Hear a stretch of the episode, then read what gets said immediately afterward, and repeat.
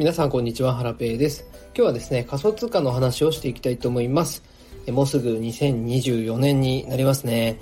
いや来年2024年はね、仮想通貨業界がすごい盛り上がる年になりそうな感じがしてますよね。えっ、ー、と、半減期があったり、あとは ETF の承認が1月の10日ぐらいまでにね、ありそうな感じですよね。はい。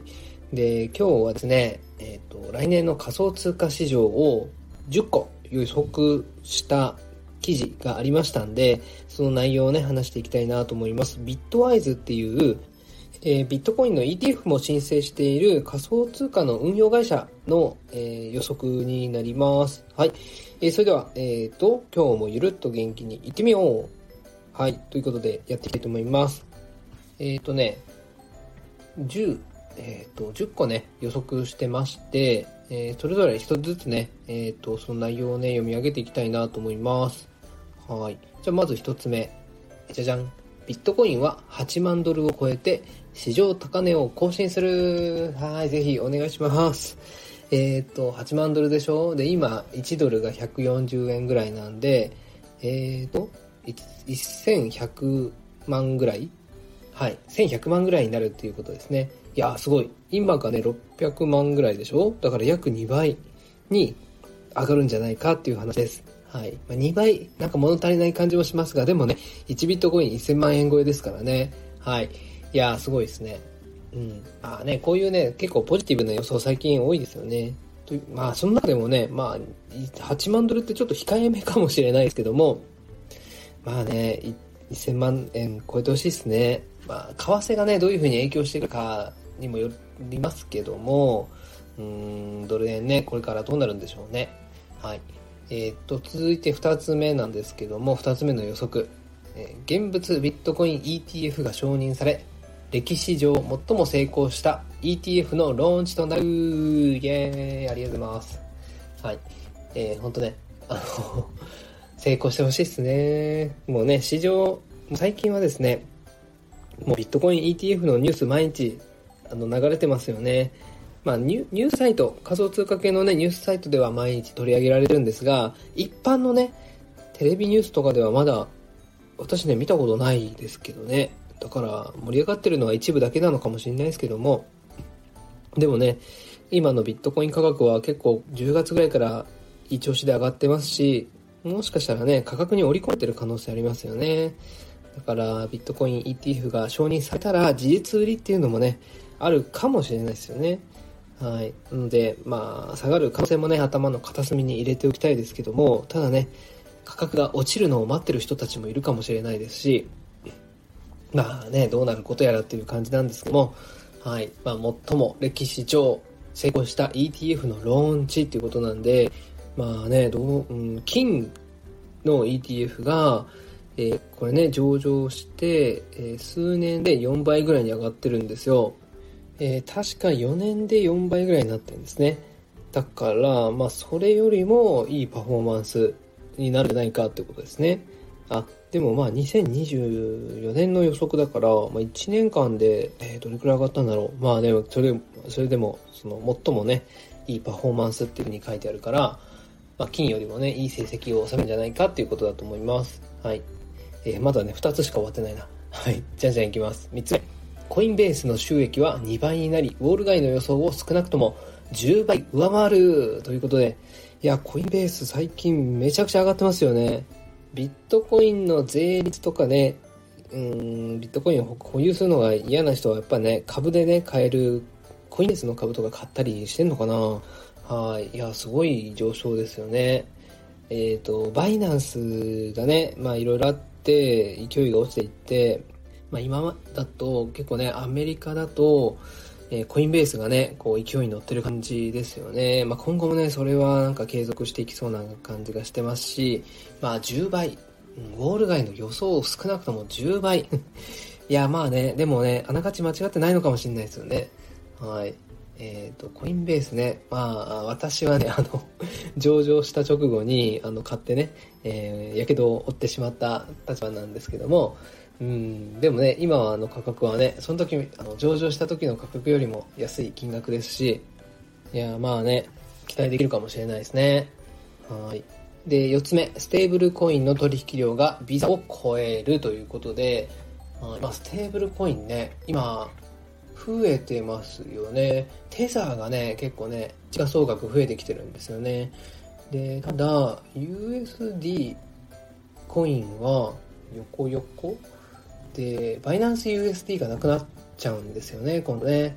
あ、でも、えソラナのステーブルが、パクソスだったかなはい、がアメリカで承認されるとかされないとかなんかそんなニュースがあったような気がしますしただね、まあ、いずれにしても、うんと、ステーブルコインの、えっ、ー、と、ステーブルコインの時価総額はね、増えていきそうですよね。日本でもね、えっ、ー、と、バイナンスとかね、あとは金融機関とかとタッグ組んで、いろいろ新しいのができてたり、できたりとか、うん、日本でもね、国内 JPYC 筆頭に、いろいろステーブルコインがね、なんか広がっていきそうな感じもしてますし、確かにね、盛り上がりそうですよね。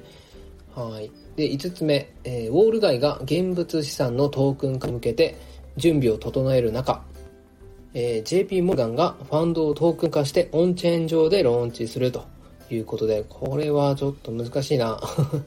えっと、あ、リアルワールドアセット盛り上がっている中、またそれとは別で、JP モルガンがファンドをトークン化してオンチェーン上でローンチするということなんで、まあ、取引所とか DEX とかで取引できるようになるってことなんですかね。うん、まあこれは予測だからね。うん、でも JP モルガンだからなんかね、何でもやっちゃいそうな。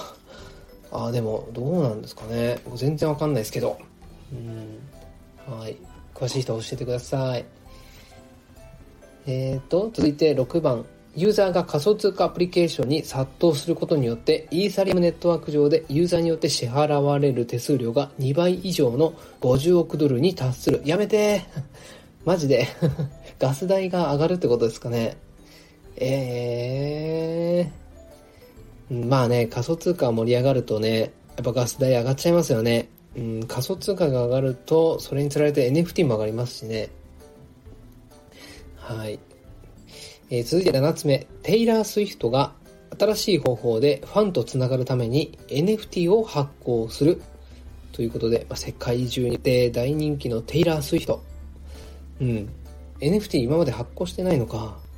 いや、発行したらね、テイラー・スウィフトって若者にめちゃくちゃ人気ですよね。確か年齢も30代 ?20 代？いや、30代ぐらいですよね。30代半ばぐらいだと思うんで、うん。